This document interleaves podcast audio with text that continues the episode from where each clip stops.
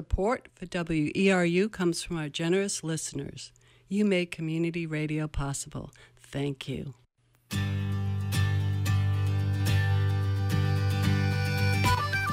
Hello, this is CJ Walk, your host for Common Ground Radio, which airs on the first Friday of each month at 10 a.m. here on WERU, your community radio station.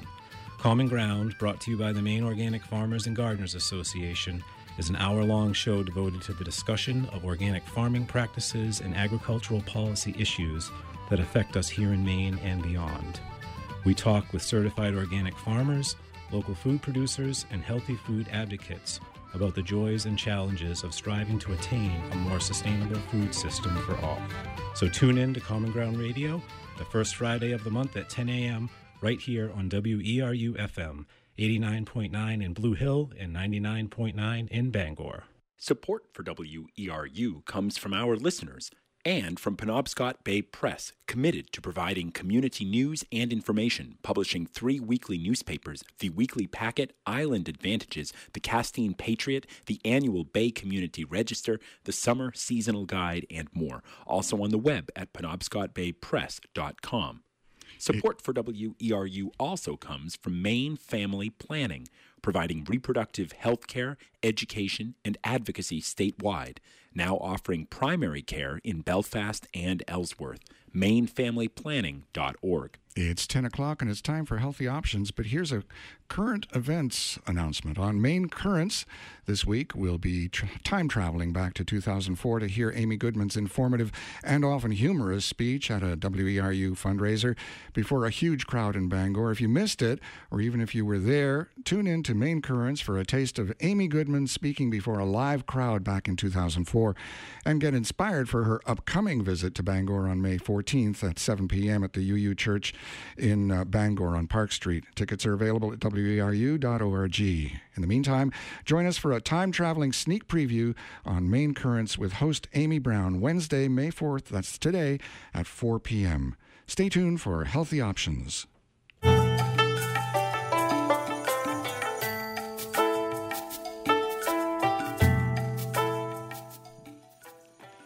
Hi, I'm Andre Bella, your host today for Healthy Options, a radio show about integrative health therapies. Remember that this is a live call in show, and at the half hour, we'll be welcoming your questions and comments. That number is 866 625 9378, and we'll give you that number uh, periodically throughout the show. Our guest today is Catherine Lewis, Board Chair and Director of Education for Medical Marijuana Caregivers of Maine and co owner of Homegrown Healthcare of Maine. Good morning, Catherine. Thanks for joining us. Good morning. Today, we're going to be discussing using medical marijuana for treatment of opiate dependence, a highly controversial topic these days. Yes, it is. Um, would you start, Catherine, by telling us what the legal status of marijuana is in the state of Maine right now? Right now, the program that is allowed in the state of Maine is for medical use only. Um, legal adult use has not been passed, although it will be on the ballot in November. Currently, um, if you have one of the qualifying conditions that's approved by the state of Maine, which include cancer, glaucoma, AIDS, HIV, hepatitis, lateral sclerosis, Crohn's disease, Alzheimer's disease, nail patella syndrome, chronic debilitating pain, um, wasting syndrome, severe nausea, seizures, epilepsy, persistent muscle spasms, multiple sclerosis, post traumatic stress disorder, inflammatory bowel disease, dyskinetic and spastic movement disorders, and other diseases causing severe and persistent muscle spasms. If you have one of those qualifying conditions and you receive your recommendation from the doctor's office, then you are allowed to consume medical cannabis for those conditions. Now, I think you mentioned before the show when we were talking that ultimately the goal would be to not have this huge list of conditions and have something more condensed, comprehensive instead?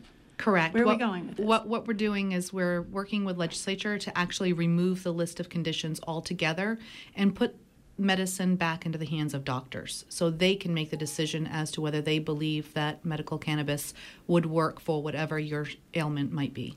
And does it look like that will be coming down the pike anytime soon? It does seem that our legislature currently, our DHHS committee, is in full support um, for the most part of this this transition. So we have to wait until the next legislative session to put that bill forward to have that removed. Are are there um, very many physicians that are writing prescriptions now for medical marijuana in the state of Maine? I mean, any idea how many? I'm not sure of the actual number, um, but there are many. There's probably over a hundred currently. Mm-hmm. Although there are a handful of doctors' practices that specialize in the medical cannabis mm-hmm. um, therapies. And are those prescriptions like um, other prescriptions where there's a certain time limit on them, or is there a? It's not open? actually a prescription. It's a written recommendation from the doctor. Um, due to the federal status of it still being considered illegal, it is not an actual prescription. It is a just a recommendation, and they are good for up to one year. Okay. Yeah, when you mentioned about the um, federal regulation, that does seem to present some problems because I know I have a friend who's a doctor in Belfast, and he said that his facility can't write anything for medical marijuana because they take federal funding.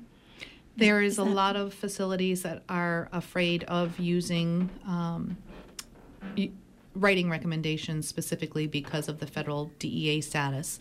Um, mm-hmm. But any medical doctor or DO or nurse practitioner that has a federal DEA license can write a recommendation for medical marijuana in Maine. They do not have to have a special license.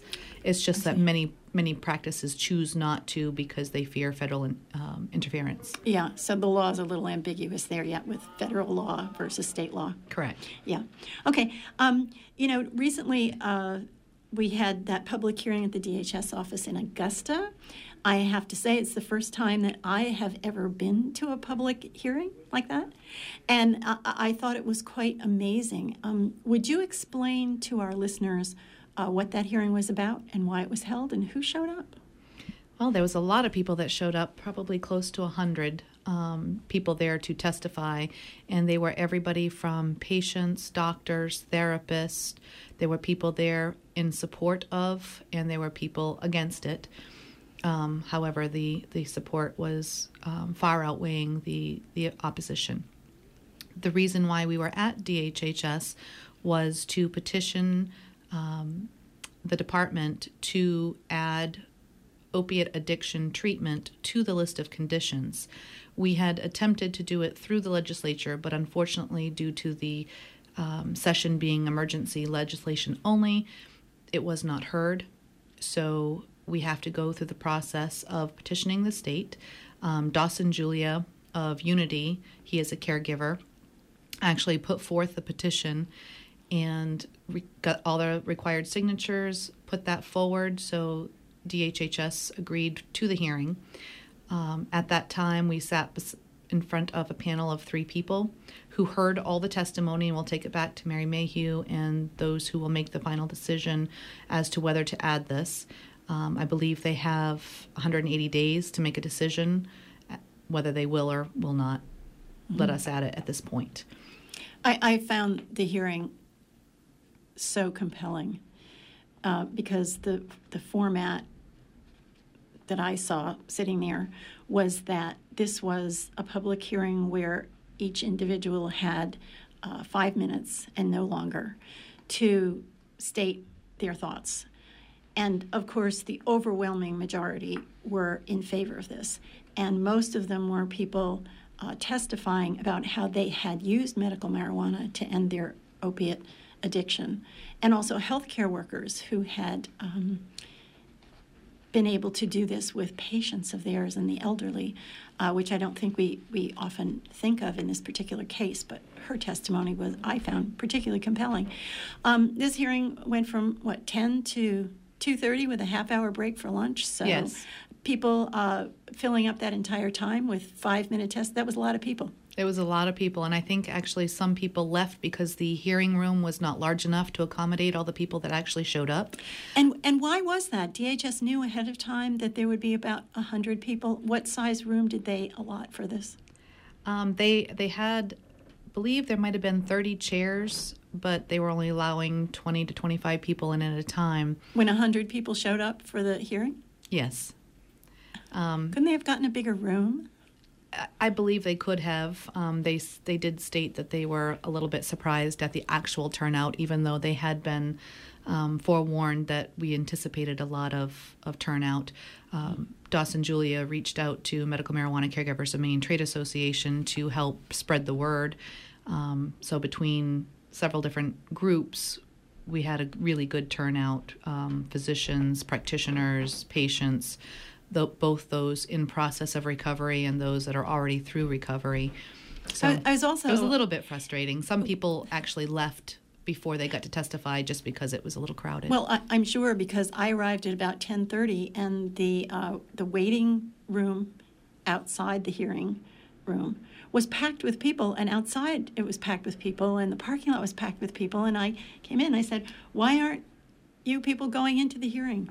And that's when I found out that they'd only provided a room for 25 people. So I, I found that very interesting part of the political process.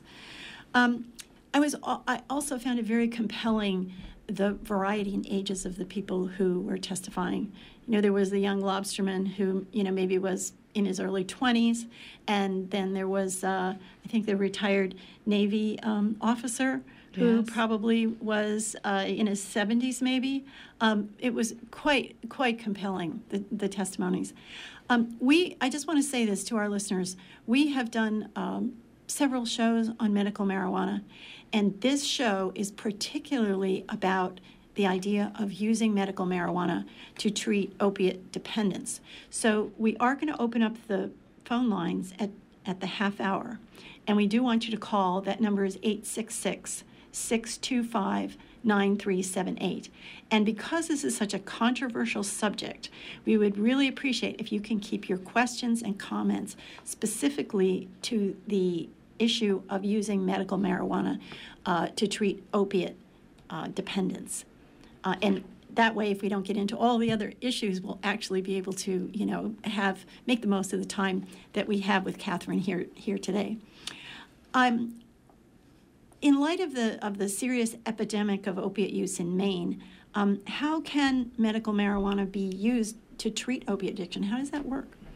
Well, I, I think we need to back up just a hair and and explain two different things. A lot of people, when they hear us talking about opiate dependence, they they think about a heroin addict on the street corner and that that is true. We do have a huge heroin epidemic here in Maine.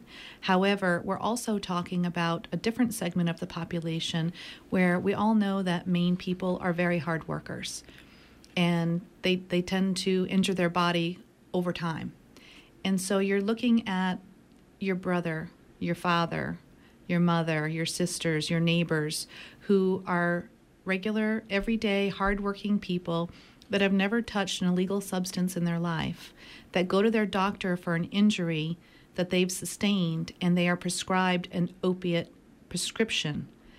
And that prescription, because of their injuries, may be an extended period of time that causes an opiate dependence. So I want to make sure that people can vision this in their head correctly. We have a huge population of our geriatrics that are, are on a laundry list full of opiates for the various aches and pains that they have of just normal aging. So we're really talking about uh, prescription drugs that people have become addicted to. Correct. Okay. Correct. So mm-hmm. I just want to put that out there that, that we're not necessarily just talking about heroin, although that is one of the, the problems that we are trying to address because people are dying every day from opiate overdoses. Yeah, I think I read a, a figure the other day, or heard a figure that said something like 100,000 people a year um, are dying from uh, opiate complications. Absolutely. It's, it's frightening. What, what, how many people die of medical marijuana overdoses? Um, to this date, I believe there are none. So you can't overdose on? No, no, no. You you could die from other things, but it's not going to be from from the actual marijuana use. So if you're looking at if you were trying to manage your pain and you were looking at the prescription opiate versus the medical marijuana route, and which do you think is the safer, less risky absolutely the medical cannabis because it's not going to attack your liver and, and damage your, your body and, and become physically addictive to your brain. Uh, medical marijuana is a, is a natural herb, and you actually have an endocannabinoid system in your body that is designed to accept the cannabinoids from the cannabis plant um, to reduce pain, and it actually helps balance and, and bring in homeostasis to your body so that you can heal naturally without the addictive side effects. Would you um, just tell your personal story a little bit? How did you happen to get uh, into this particular subject? Well, um, my husband and I, at the age of 20 and 21, were in a head on collision. Um, and we both suffered massive internal um, and back injuries. And about how long ago was that? You're trying to date me. it was back in December of 1990. Yeah. So we're not talking about something that happened last year. No, yeah. this was when we were in our, our early 20s and we were a young family with two small children. Um, we were hit head on by a couple in their 90s driving, and I suffered internal damage, and my husband suffered severe back trauma. Um, from that, we went through two years of complete incapacitation, and we had to live with family to help take care of our, our two small children. Um, and they, they put us on a lot of different prescriptions to deal with the injuries um, as, they were, were, healing. My husband um, was put on anti seizure meds, muscle relaxers, pain relievers, and over a period of time developed side effects from those prescriptions that required additional prescriptions. So, uh, 15 years later, he was taking about 9 to 12 prescriptions a day, several times a day, and at max dosage. So, there was nothing more that they could give him. And eventually, his, and this was for pain. For this was for pain, muscle, pain and... And, and... severe muscle spasms um, mm-hmm. that caused other other issues. He developed a condition called syringomyelia in his spinal cord. It's a fluid filled cyst in his spinal cord from T1 to T9. It causes uh, neurological symptoms similar to MS and fibromyalgia mixed together. Mm-hmm. And what were some of the uh, side effects that he had from the prescriptions that he was taking? Um, one of the ones that, that I find comical that he discusses is he was chronically angry. The opiate rage is something that a lot of people do not understand and so he wasn't necessarily so so pleasant to be around. He also had edema um, that that started creeping up in his legs and, and hands.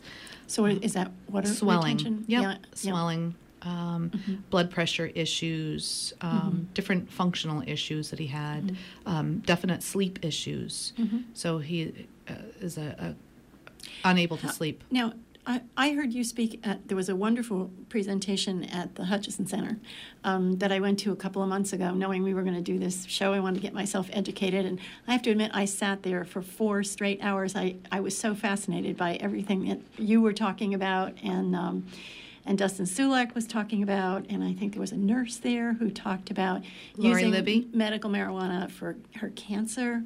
Um, I found it enormously uh, compelling. Now, I, I think that, did you say your husband was a lobsterman? He was when we first met, um, and then he owned his own business and did landscaping and um, and how building. did all this affect his ability to work? His injuries from the car accident and the opiates. How did that affect he, he kept work? going for a while with the pain meds that masked his symptoms, and then eventually his body broke down further, and he was unable to to continue working. So was he was unable unemployed. to work at all. Correct. Uh-huh. So you had an unemployed, angry husband on opiates. Yes and he was very depressed. It was it was a sad situation, and it was not mm-hmm. not going well. Mm-hmm. And what about yourself? Did you um, were your injuries as bad, or did you have injuries from that accident? I did. We both had life threatening injuries. Um, I had ruptured intestine, lacerated liver, and um, had severe infections. And I've had multiple surgeries over the past twenty years. Um, and I'm wow. still going through physical therapy um, mm-hmm. as of yesterday. Still, mm-hmm. still going. So, how did you find out about the medical marijuana option. I imagine back then, originally, it wasn't an option. It was not an option. And actually, my husband was a recovering alcoholic um, and drug addict himself and did not want to even consider medical marijuana, although one of his friends kept telling him that it was a better option. Mm-hmm. Um, it was finally when his liver enzyme test came back questionable, that his pain management doctor suggested that we look at alternative therapies because they were going to have to wean him off from these medications. So, because that was a side effect of one of the medications he was taking. starting liver failure. It, it's scary when you read the side effects on on the drug labels or even the ads on TV. They show this nice person riding on their bike with their dog following them on a bicycle, and they look so happy. And then you read these side effects in the bottom, and you say, "Why would?" And may cause death. this? yes, right. Yeah. So, um, so h- tell me how you actually finally got into the medical marijuana thing. What happened? His his pain management therapist referred us to Dr. Dustin Sulak in Hallowell at the time. He's now in Manchester and Falmouth. and how long ago was that? Um, that I believe was in 2009, Okay. and it might have been a little bit before that. I'm I'm I've lost track of the years right, now. Right. So just so I know, it, it's it's been a while. It's been a while since he's Yeah, been on the medical marijuana. Absolutely. Yeah, And Um, he actually started going for um, osteopathic manipulation and acupuncture. And then Dr. Sulak mentioned that we should look into the medical cannabis, and we both were like, absolutely not. That's not something that a recovering alcoholic should be looking into because everybody knows that it's a gateway drug. Um, every everybody thinks, Thinks it is. that it's a gateway drug. There was some in- interesting testimony at the public hearing regarding that factor. right and we we learned just the opposite that it's it's actually an exit strategy um, dr sulak worked with my husband over a year to slowly wean him off from the medications that had horrible withdrawal symptoms um, terrible insomnia shaking night sweats tremors um, nausea diarrhea And This- this, was all withdrawal from the prescription drugs. Correct. The anti seizure drugs, the tramadol, Vicodin, Skelaxin.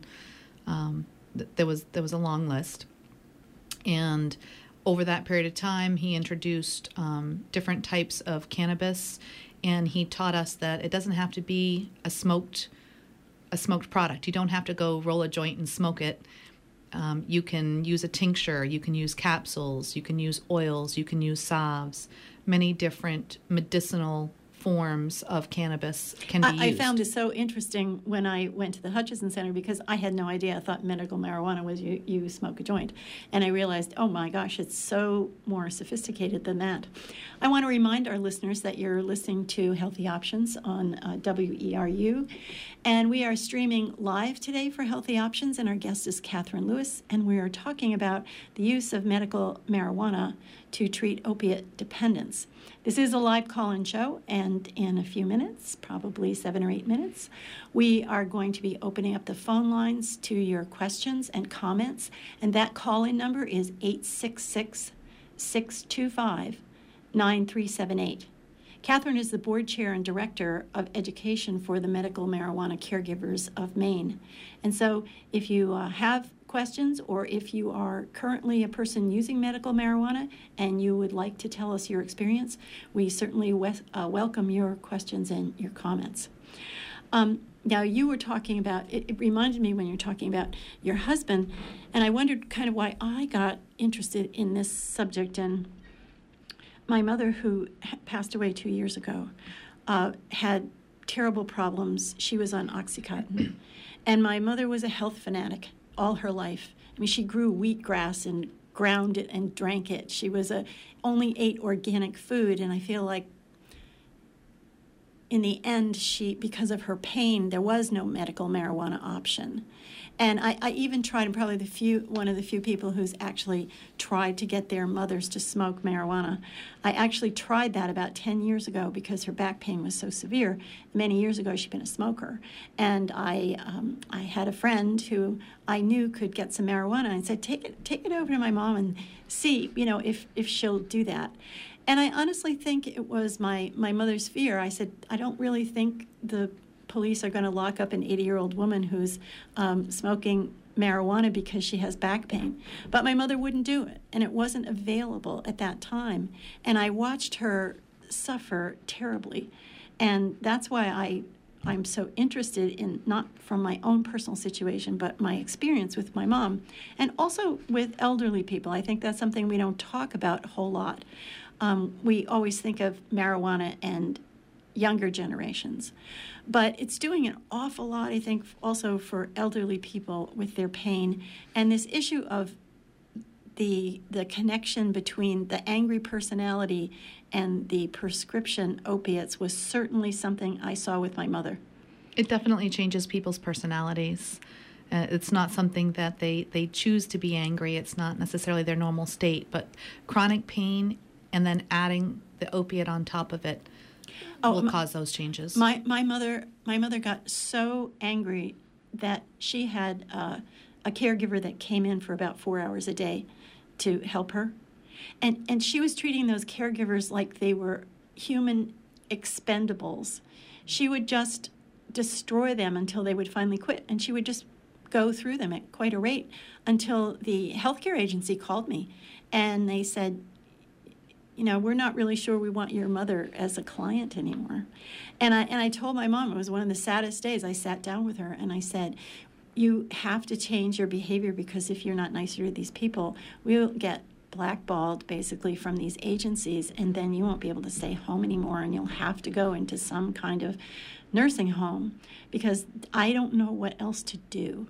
And the idea that there's another option here, I think, especially for me personally, just having gone through this with my mother, I think is amazing. So, so people are um, elderly people are using this in what in what situations? How does that? I would say that right now, the calls that I get at my own personal caregiving business um, are probably 30% elderly.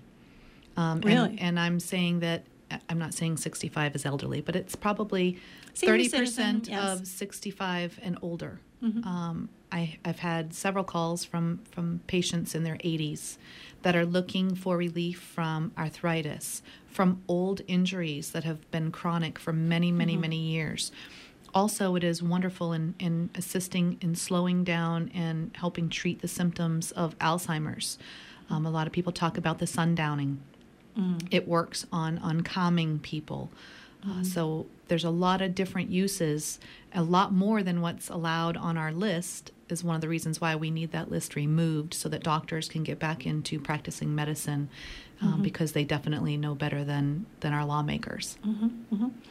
now um, I did hear at the public hearing uh, the few people that were opposed to this uh, constantly say, and I think this was the Maine Medical Association had their attorney there, and their um, the gist of their conversation was that there isn't any science behind this; it's all anecdotal. But where's where's the science? What do you say to that?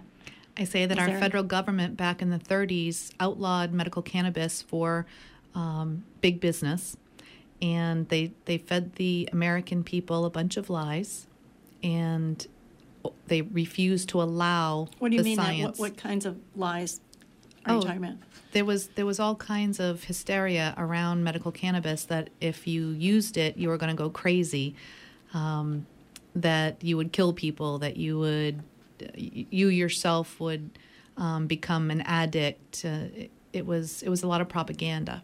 So was this bad science or is this propaganda? What, it, it, was why complete, were they complete propaganda. Purpose? Up until up until uh, 1933, it was one of the number one pharmaceuticals in in a doctor's tool bag. In the really? 1800s, you can go back and look through the pharmacopoeia and find that medical cannabis was given to women in labor, children who are teething, um, pain, pain in what form did they did they use it? They used a, they would smoke it, but they also used a lot of tinctures. They used salves, um, rubs. Exp- explain what a tincture is. How a tincture is made. A, a, tincture. There's several different ways of making it, but basically, it is stripping the oils from the cannabis plant itself, and it would be held in a medium such as coconut oil or um, glycerin, vegetable glycerin, or alcohol. Um, it could be mixed with other herbs to make tinctures that would, would treat different issues. You know, mm-hmm. I made my husband a mm-hmm. tincture that had a, a, a couple of herbs in it, like comfrey and horsetail, as well as cannabis to help him regenerate bone growth. Mm-hmm.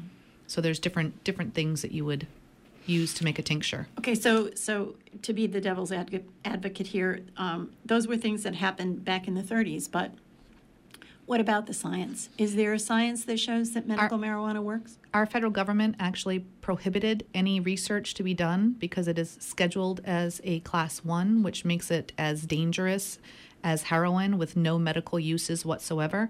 So all research was suspended in the United States. However, when they say there isn't science, there absolutely is. There is just not our FDA approved science. If you look at the UK, if you look at Israel, Egypt, there has been research going on for many, many, many years. Um, I met one of the, the scientists who discovered THC in 1965, Dr. Mechoulam from um, Israel. Mm-hmm. So there is plenty of research out there if they chose to use it. Well, you know, I thought there was a, an interesting one of one of the um, the Bangor Daily News blogger that was at the public hearing. Yes, uh, Trish. Wrote, yes, Trish Callahan. Um, I read her post the other day, and I thought it was kind of interesting because on the science issue, she asked the question, "What about the science around opiates? I, I mean, for medical use? Um, was the science done for those before they were used, and was it made public originally?" Not now, but originally, what all those side effects and, and things were. I think that's kind of an interesting. Absolutely. Interesting you know, they have vision. the long list of, of side effects listed now. Um, mm. I don't think it was ever discussed back in back in the day, but you wonder if people had known, would they be so anxious to take that little blue pill? They still do. Mm-hmm. You get in it if your doctor mm-hmm. if your doctor prescribes it, you do what your doctor says. People have ultimate faith in their physicians, mm-hmm. and that is the medical standard. Not necessarily all doctors agree with it, but it is the medical standard, so that's what they do. Uh, this is Healthy Options, and today we're talking with uh, Catherine Lewis. We're talking about using medical marijuana for the treat- treatment of opiate dependence. And we are going to open up the phone lines to your telephone calls, your questions, and your comments. And uh, if you have had experience with using uh, medical marijuana to treat opiate dependence, or you know someone else who has used it successfully, if you would like to call and tell us your story or make a comment, or um, if you object to marijuana, uh, totally and completely. We would like to hear your views on that. The call in number is 866 625 9378. So call us. Catherine is here, and she uh, is the board chair and director of education for Medical Marijuana Caregivers of Maine. She's also the co owner of Homegrown Healthcare of Maine. So call us. Uh, oh, we have a caller coming in, and callers, please tell us your name and where you're from. Um, let's continue a little bit more, Catherine. I'm, I'm I'm interested on this idea of the Schedule One. So, is is part of this strategy, or would it help if if could more research, scientific research, be done if it wasn't a Schedule One drug? Yes, it could. And, um, is, and is, we're we're looking to have it descheduled, not rescheduled. We want to be able to keep this in the hands of of the people, not the pharmaceutical companies. Okay. We have a caller on the line. We have Kyle from Blue Hill. Kyle? Hey, how you doing? You're you're on the air. Would you go ahead with your question for Catherine? Yes. Well, it's not exactly a question, but okay. it's more a comment.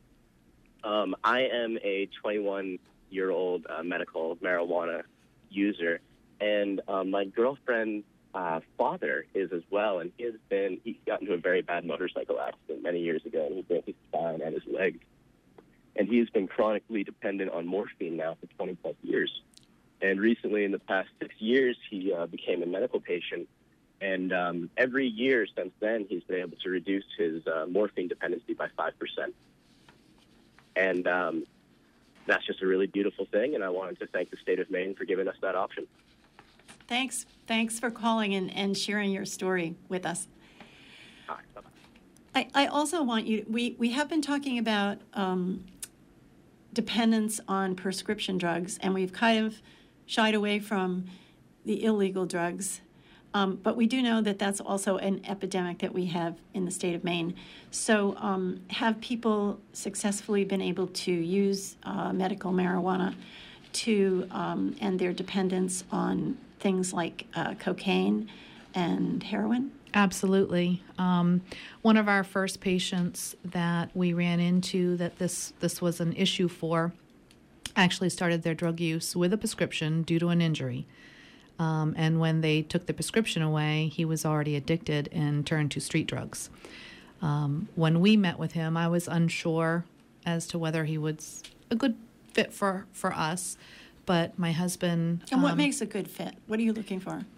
Well, I, w- I was, to be honest, I, I was being judgmental and I was afraid of taking on a, a, a typical drug addict, in my, my opinion. Um, well, I think it's good to talk about this because I think a lot of people say, oh, medical marijuana, those are just people who want to get high and, and take drugs recreationally. Absolutely. And, and that's funny because I get a lot of patients that come through looking for use of medical cannabis, but they don't want to get high. So they're trying to figure out methods so that they don't get high. Which I think is such an interesting thing um, because are all products psychoactive? They, do they all have psychoactive no, properties? No, we actually um, grow a few strains that are CBD dominant. That is a cannabinoid found in the, the cannabis plant, just like THC. Only CBD is not psychoactive, and it also has great healing properties, um, pain relief. Um, so that's a muscle. different kind of plant. It starts with a different kind of plant. It's not that you're taking the same plant and extracting something different out of it. No, no, it's it's, okay, it's, a, a different, different plant. Different plant. How many different kinds of plants are there? Oh, there are many. There are t- there are two main types of plants. There's a sativa plant and an indica plant. Um, they grow a little bit differently. And most of what you find nowadays are a hybrid of the two.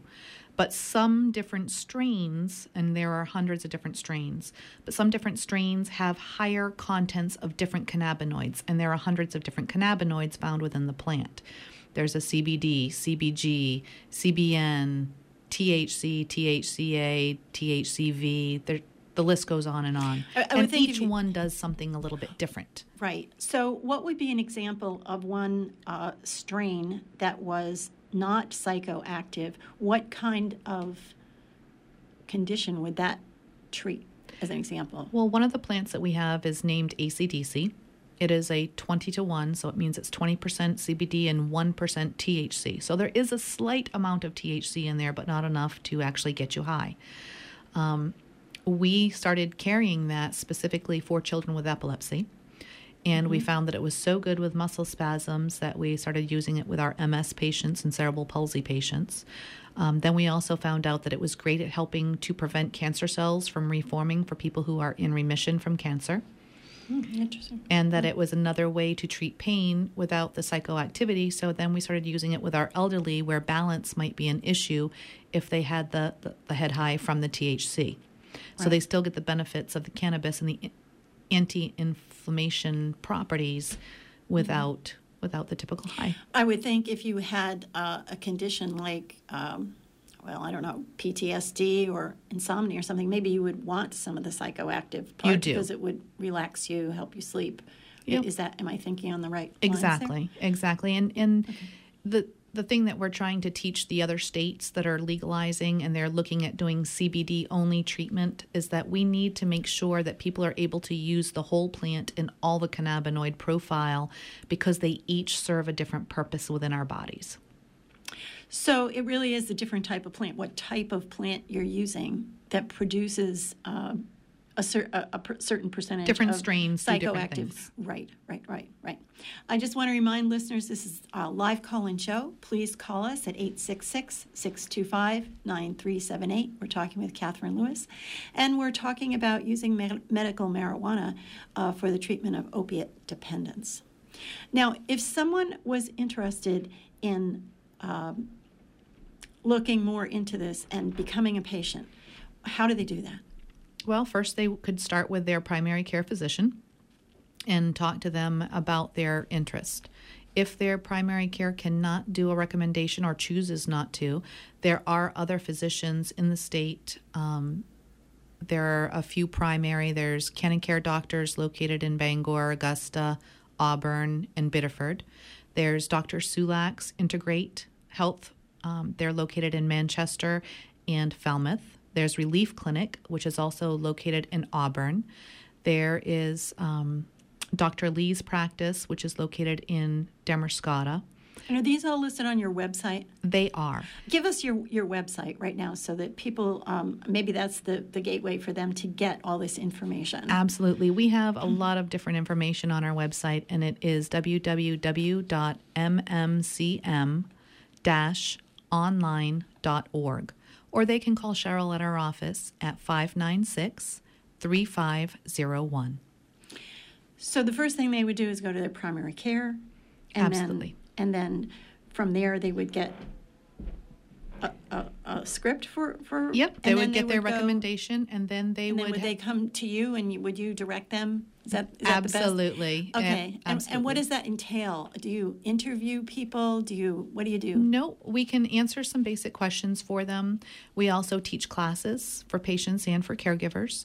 Um, we also have an online directory that caregivers can list their their um, businesses on, so people can go to the directory and search for themselves what might be a better fit. Mm-hmm. Um, we also have paper directories that are located in most of the doctor's offices as well, so they can find caregivers located within their counties. Now, explain how the caregiver system works a little bit so people understand well, when you when you first get your recommendation, you have three options. You can be a patient that grows for themselves. Although many people don't have the, the space or the ability due to their physical conditions. The second option is finding a caregiver. The third option is using a medical dispensary, of which there are eight throughout the state. Those are so more like you can a, just go and buy whatever you need from that dispensary. Correct. You make you make them your um, primary, and that is the only place you can go is to that one particular dispensary. Um, same thing with a caregiver. You choose a caregiver and you have one caregiver that you go to at this time. So, what's the difference between going to a dispensary versus going to a caregiver? Does caregiver do the same thing the dispensary does? It does, and then there's a little bit more that we can do. We we are able to develop a one-on-one relationship, and we can customize the treatment plan for each patient.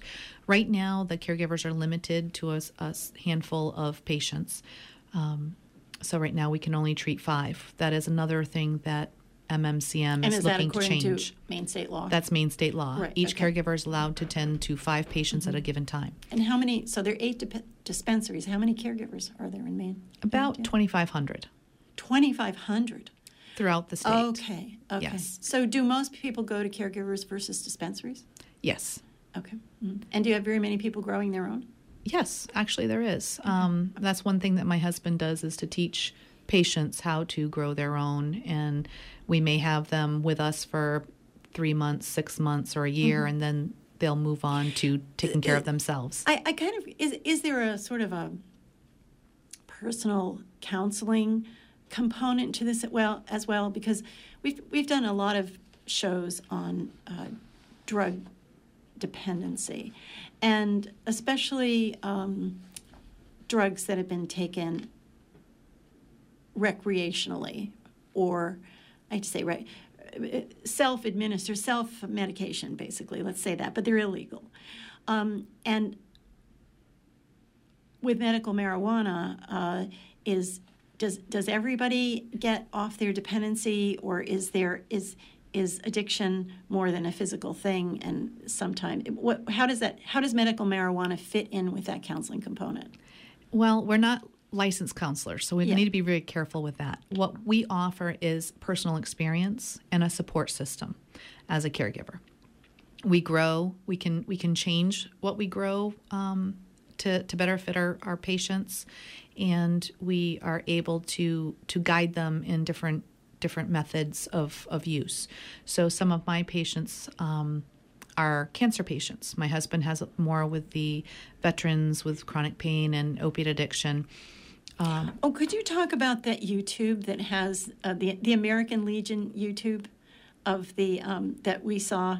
I, have gone back. It, it's on YouTube, and um, Ryan is it Ryan Begin? Begin, yes. yes. Could you could you just talk about that a little bit? Oh, because people could go to YouTube and watch that, and I think it's really fascinating. And that I'm that not was sure what the name of sponsored of the, by the American Legion. Yes, and I'm not sure what the name of that particular episode is, but if they go to YouTube and search for Ryan Begin, yeah. um, I believe it will will pull it up.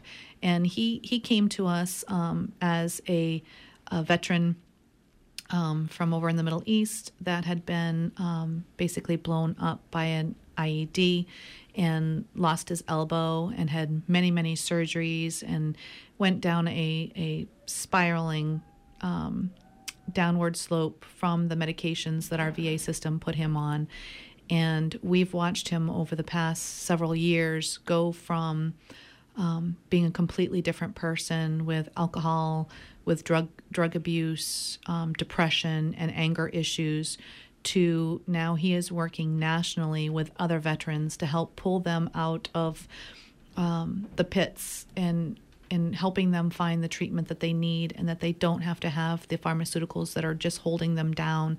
Um, a lot of people may not be aware that our veterans are suffering from an outrageously high suicide rate, and that is not only from the PTSD itself that they suffer from what they've seen and done, but also from the medications that they've been put on when they get back to the states. So we've we've been treating our veterans extremely poorly, and Ryan is an exemplary example of what can be done right um, I, I with just enough support. Just an, an, an, incredible story that he told. Uh, I think he lives he lives right in the Mid Coast area. He does. He does. And, and, and the American Legion has their name on this video. I mean, I don't know if they sponsored it or whatever, but um, he is he is a veteran, and like many of our veterans, um, he, his voice should be heard on this issue. So for our listeners, uh, go to YouTube. His name is Ryan Begin, B E G I N, and I think I found it uh, by either googling his name and or the American Legion. Um, so you can you can find that on YouTube and and watch that. It's very very compelling. Um, visuals for me are important. I remember him sitting on his couch and saying that at one point he was taking so many prescription drugs that he needed a backpack to carry them all around every day. How sad is that? And and he didn't start out actually being addicted. He became addicted, and then he actually was abusing the prescriptions that he had. So he'd take them all at once, and then he would crash. And needless to say, his his personal life was horrendous and difficult, and it's so gratifying to see someone on the other side of that. Absolutely, really and he's he's married, and he has two beautiful children, and and living a productive life, and he's also helping his fellow, fellow fellow veterans. Yeah, yeah. I want to remind listeners that this is Healthy Options. Um, it's a live call in show, so call us at 866 625 9378.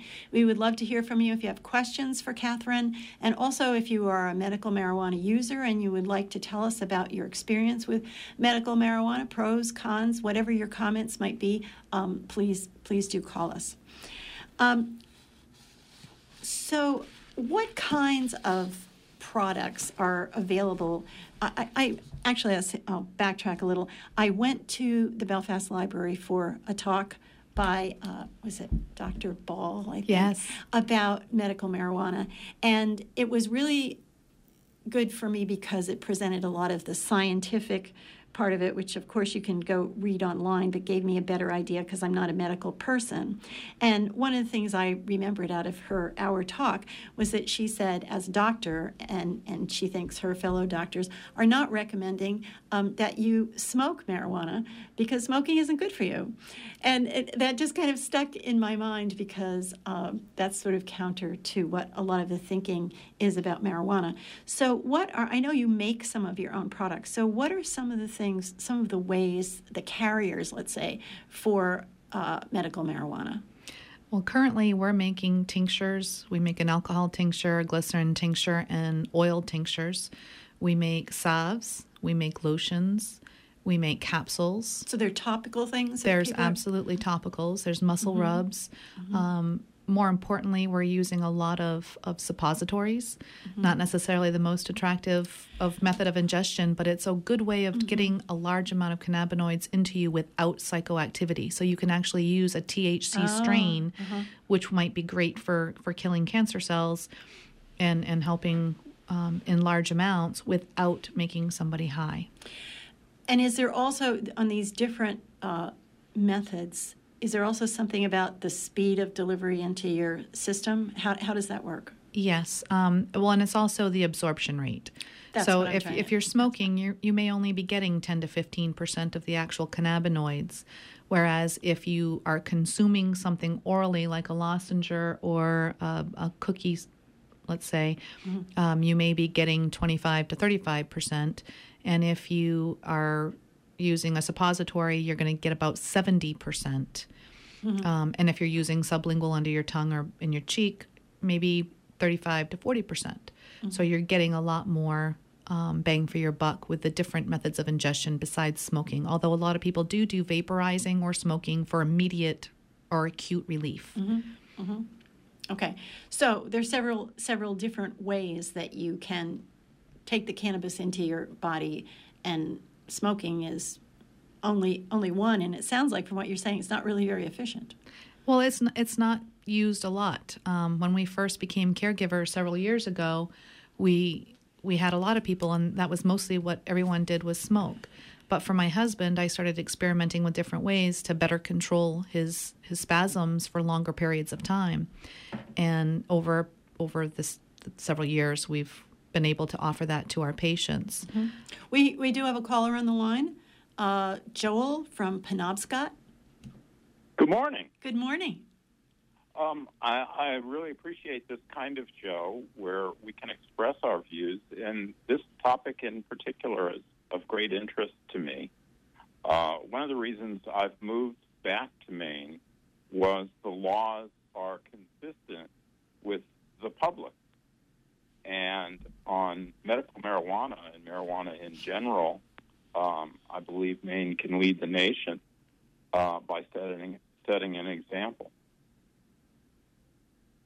Uh, one of my concerns, though, is the stigma that many people attach to using medical marijuana uh, to treat illnesses like MS or Parkinson or other other um, very very difficult diseases well, uh, that attack older people.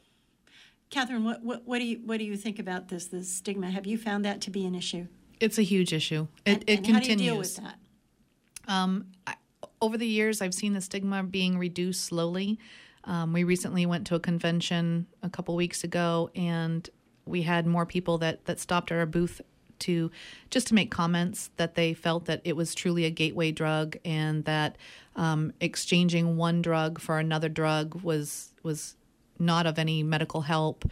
So I was really surprised that a lot of people still need to be educated and that's what the trade association is here for is to continue to educate the population well you are the director of education for Maine caregivers and tell us a little bit about the events that you have what's coming up what's listed on your website and give your website again our website is www.mmcm-online.org um, we hold public informationals all across the state, so it's easy to look at the our events page on on our website.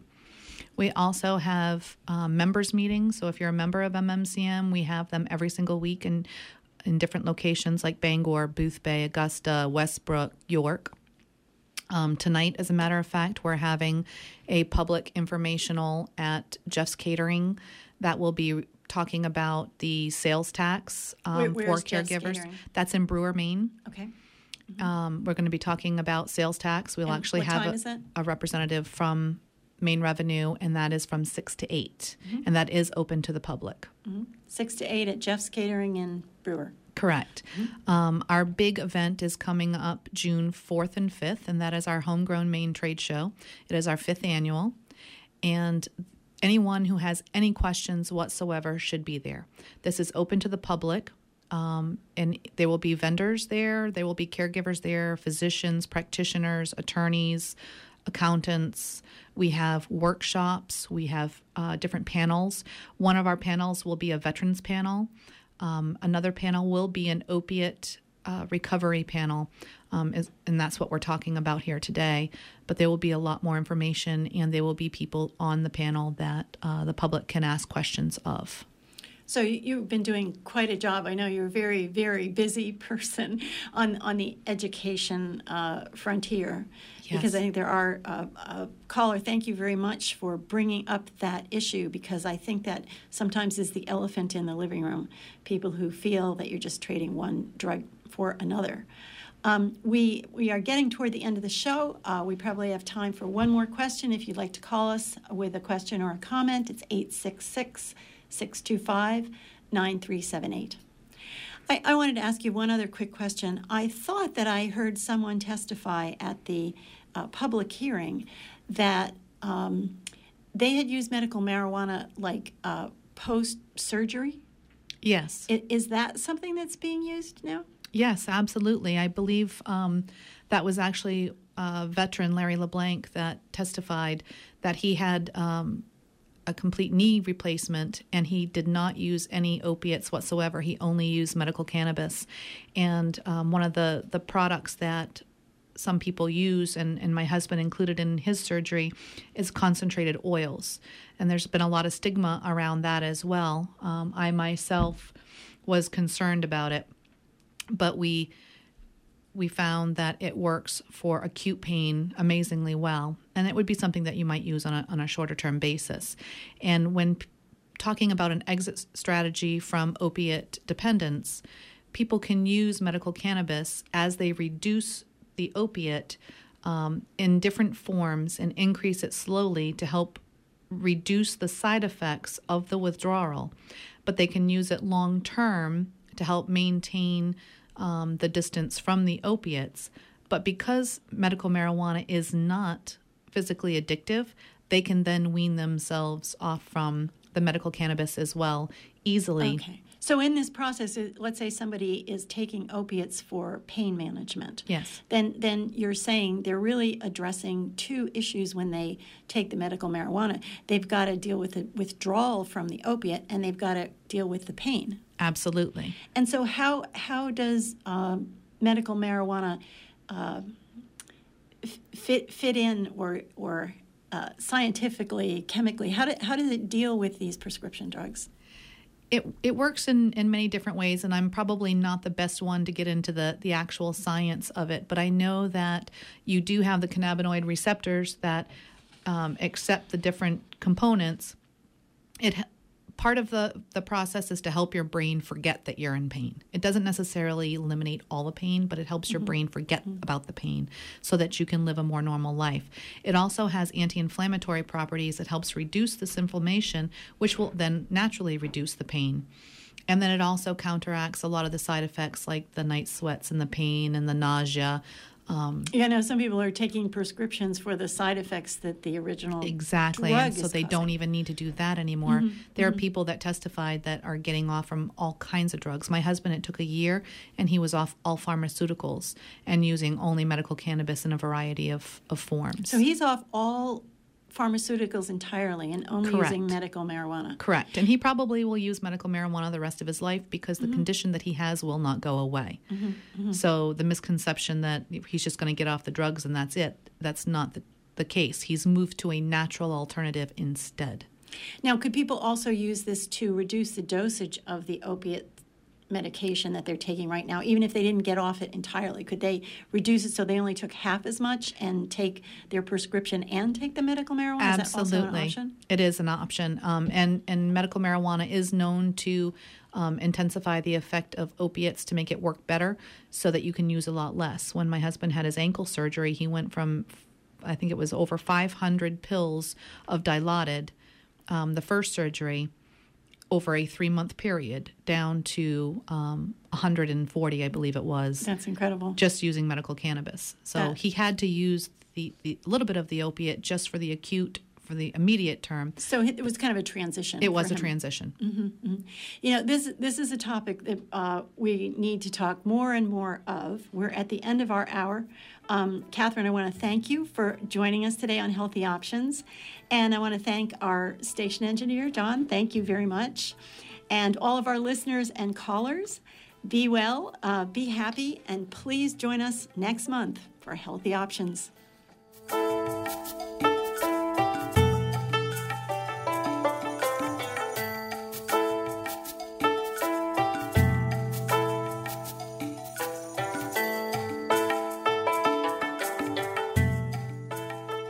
Support for WERU comes from our generous listeners. You make community radio possible. Thank you.